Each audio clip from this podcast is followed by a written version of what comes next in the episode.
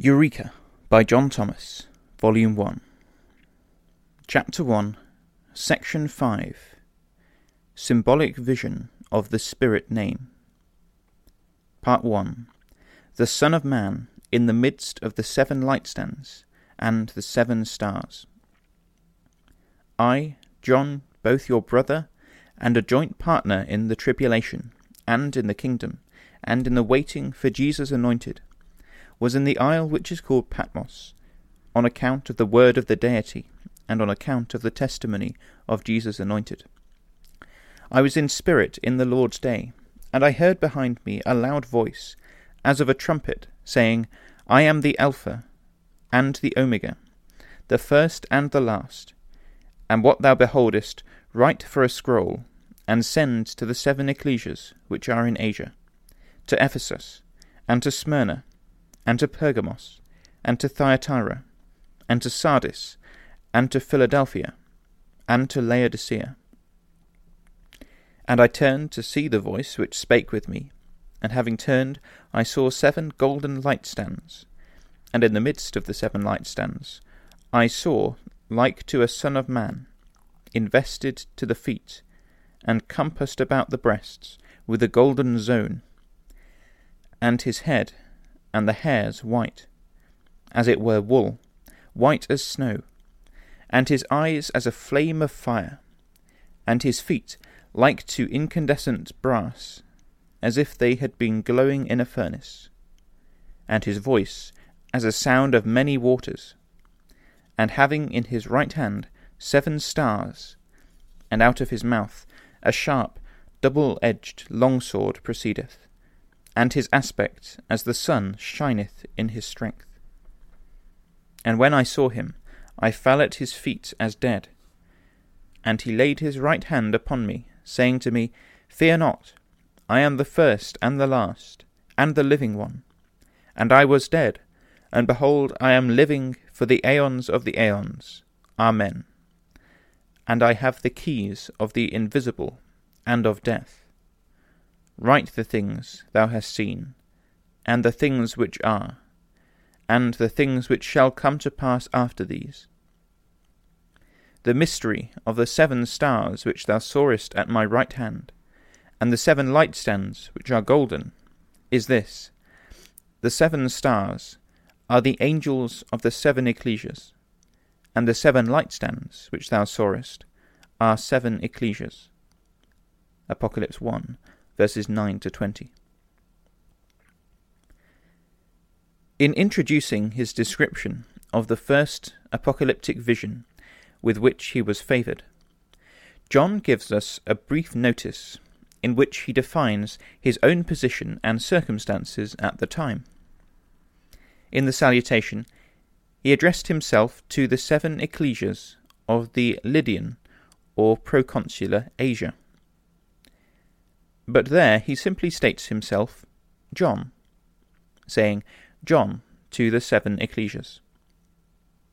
It is true that in the second and third verses he says a little more about himself, but these verses were most probably prefixed after he had written for a scroll what he had beheld for the preface to a book is always written last. Having, then, announced himself as the channel through which the divine salutation of joy and peace flowed to them, he proceeds to inform them, as there were many named Johannes besides himself, what particular man of that name it was who addressed them. It is I, John, your brother, says he, and joint partaker in the tribulation and in the kingdom, and waiting for Jesus anointed. He and the seven ecclesias were in fellowship, of which he says, And truly our fellowship is with the Father, and with his Son Jesus anointed. The deity is light, and in him is no darkness at all. If we say that we have fellowship with him and walk in darkness, we lie and do not the truth. But if we walk in the light, as he is in the light, we have fellowship one with another, and the blood of Jesus anointed, his Son, cleanseth us from all sin. 1 John 1 verse 3. They were brethren walking in the light of deity. For, in relation to them, he writes, The darkness is past, and the true light now shines. Chapter 2, verse 8. It is evident from this that if the true light shone in John's day, the light that now shines is not the true. The spiritual guides and their peoples profess to be walking in the light, in the very blaze of gospel sunshine. Nevertheless, they do not the truth. They neither believe it nor obey it. John therefore proclaims their walk to be in darkness, and them to be not of the truth, but liars. He that saith, I know him, and keepeth not his commandments, is a liar, and the truth is not in him. First Epistle, chapter 2, verse 4. This puts all clergy, and all their names and denominations, beyond the pale of John's fellowship, which was with deity. He is not brother to the priests of our day. Neither are these, consequently, in fellowship with the seven ecclesias. Being the brother of these seven, he was, therefore, a joint partaker in the tribulation. This was a persecution which began to rage against the Christians in the latter end of the reign of Domitian, the last of the Flavian family, who, being Emperor of Rome, AD 81, the tribulation commenced AD 95. He does not appear to have been embittered against them in the beginning. In imitation of his father Vespasian, he made inquiry for such of the Jews as were descended from the royal line of David, his motives were evidently political. But there wanted not those who were glad of any opportunity of wreaking their malice on Christians. Some persons, who were brought before the emperor, were charged with being related to the royal family of Judah. They appear to have been related to Jesus, and were grandsons of Jude the Apostle, his cousin. Domitian asked them if they were of the family of David, which they acknowledged. He then demanded what possessions they enjoyed and what money they had. They laid open the poverty of their circumstances, and owned that they maintained themselves by their labour. The truth of their confession was evinced by their hands, and by their appearance in general. Domitian then interrogated them concerning Christ and his kingdom, when and where it should appear. They answered, like Jesus when questioned by Pilate, that his kingdom was not of this order, or cosmos, that its glory should appear at the consummation of the order, when he would judge the living and the dead, and reward every man according to his works. Poverty is sometimes a defence against oppression, though it never shields from contempt. Domitian was satisfied that his power was in no danger from Christian ambition. So the grandsons of Jude were dismissed with the same sort of derision with which Jesus had formerly been dismissed by Herod. They were indigent, but rich in faith, and heirs of the kingdom promised to the obedient. As Domitian increased in cruelty toward the end of his reign, he renewed the horrors of Nero's persecution, which began in AD 64, and was the first time the Romans persecuted Christians according to law. Domitian put to death many persons accused of atheism, the common charge against Christians, on account of their refusal to worship the pagan gods.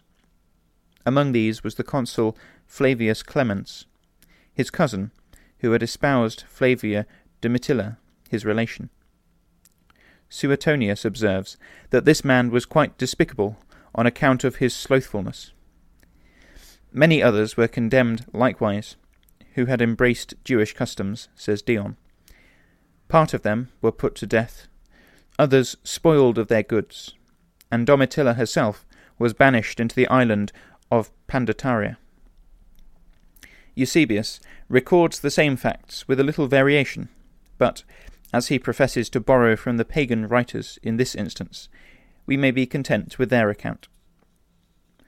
The charge of indolence against Domitian's cousin was natural enough, and does honour to the unworldly character of Flavius, who could not partake with the spirituals in the wickedness of their high places. Domitian, as emperor, was also Pontifex Maximus, or the high priest of the Roman superstition, as the Pope, who is his image in the same city, is at this day.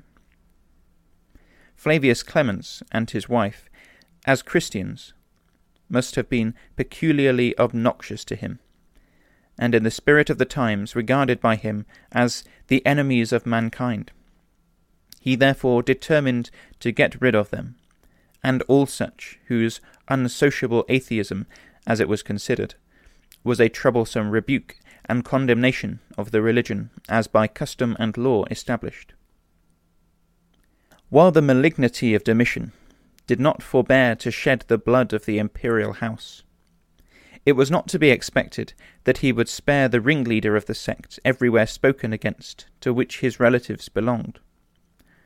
Tertullian accordingly informs us that, by Domitian's order, John was apprehended and cast into a cauldron of boiling oil, but, after the example of Shadrach, Meshach, and Abednego from Nebuchadnezzar's furnace, came out again from the scalding bath unhurt. This wonderful result, however, did not soften the iron hearted Domitian, who might possibly suppose that the apostle had been fortified by magical incantations. He banished him into the solitary and desolate isle of the archipelago, called Patmos, where he was while he wrote the words we are considering. This persecution affected all the ecclesias he was addressing, for he tells them he was their brother and joint partaker in the tribulation. It continued to harass the saints until the death of Domitian, who was slain AD 96.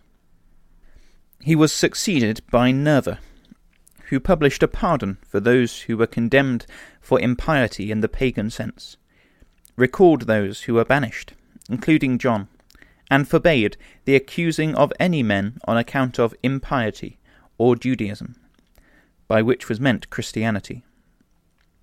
Others who were under accusation or under sentence of condemnation now escaped by the lenity of Nerva. Thus, the joy and peace of the salutation came to the ecclesias from the deity. Only one person was not restored by Nerva's amnesty. Domitilla still continued in exile, probably because she was a relative of the late tyrant, whose name was now odious throughout the empire.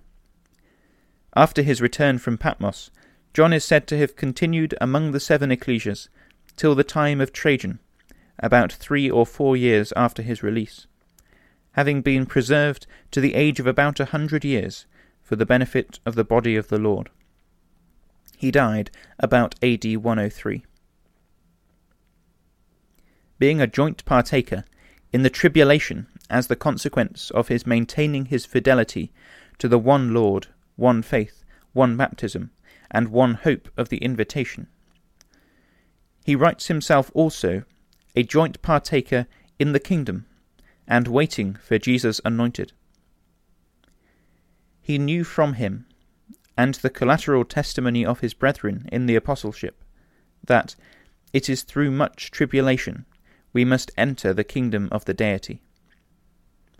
He did not, therefore, shrink from tribulation, having the assurance that, if we suffer with him, we shall also reign with him the Lord Jesus had promised him equality with angels, and a throne in his kingdom, on which he should sit, ruling one of the tribes of Israel. That this was to be when the Son of Man should sit upon the throne of his glory, and in the regeneration characterized by the restoration of all the things spoken of by the prophets. John was awaiting patiently for this, as his beloved teacher had instructed him saying to him and his brethren, Fear not, little flock, for it is your Father's good pleasure to give you the kingdom. Let your loins be girded about, and your lights burning, and ye yourselves like unto men waiting for the Lord, when he shall return on account of the nuptials, so that, coming and knocking, they may open to him immediately. Blessed those servants whom the Lord coming shall find watching. Luke 12, verses 32 to 37, and Revelation 16, verse 15. This was John's position. He had witnessed the disruption and overthrow of the commonwealth of Judah, the sacking of the holy city and temple, and the dispersion of his countrymen to the four winds. He was himself an exile, because of his fidelity to the word of the deity and the testimony of Jesus anointed. His life ebbing away, as it were, on a desolate island. Surrounded by all these circumstances, and enlightened by these testimonies, it was impossible for him to imagine that he was in any other kingdom than Satan's. But while in this, and feeling acutely Satan's tyranny in banishing him from the society of the faithful, he was still as a man awaiting his Lord, and rejoicing in hope of his kingdom and glory, for which he had been accounted worthy to suffer tribulation.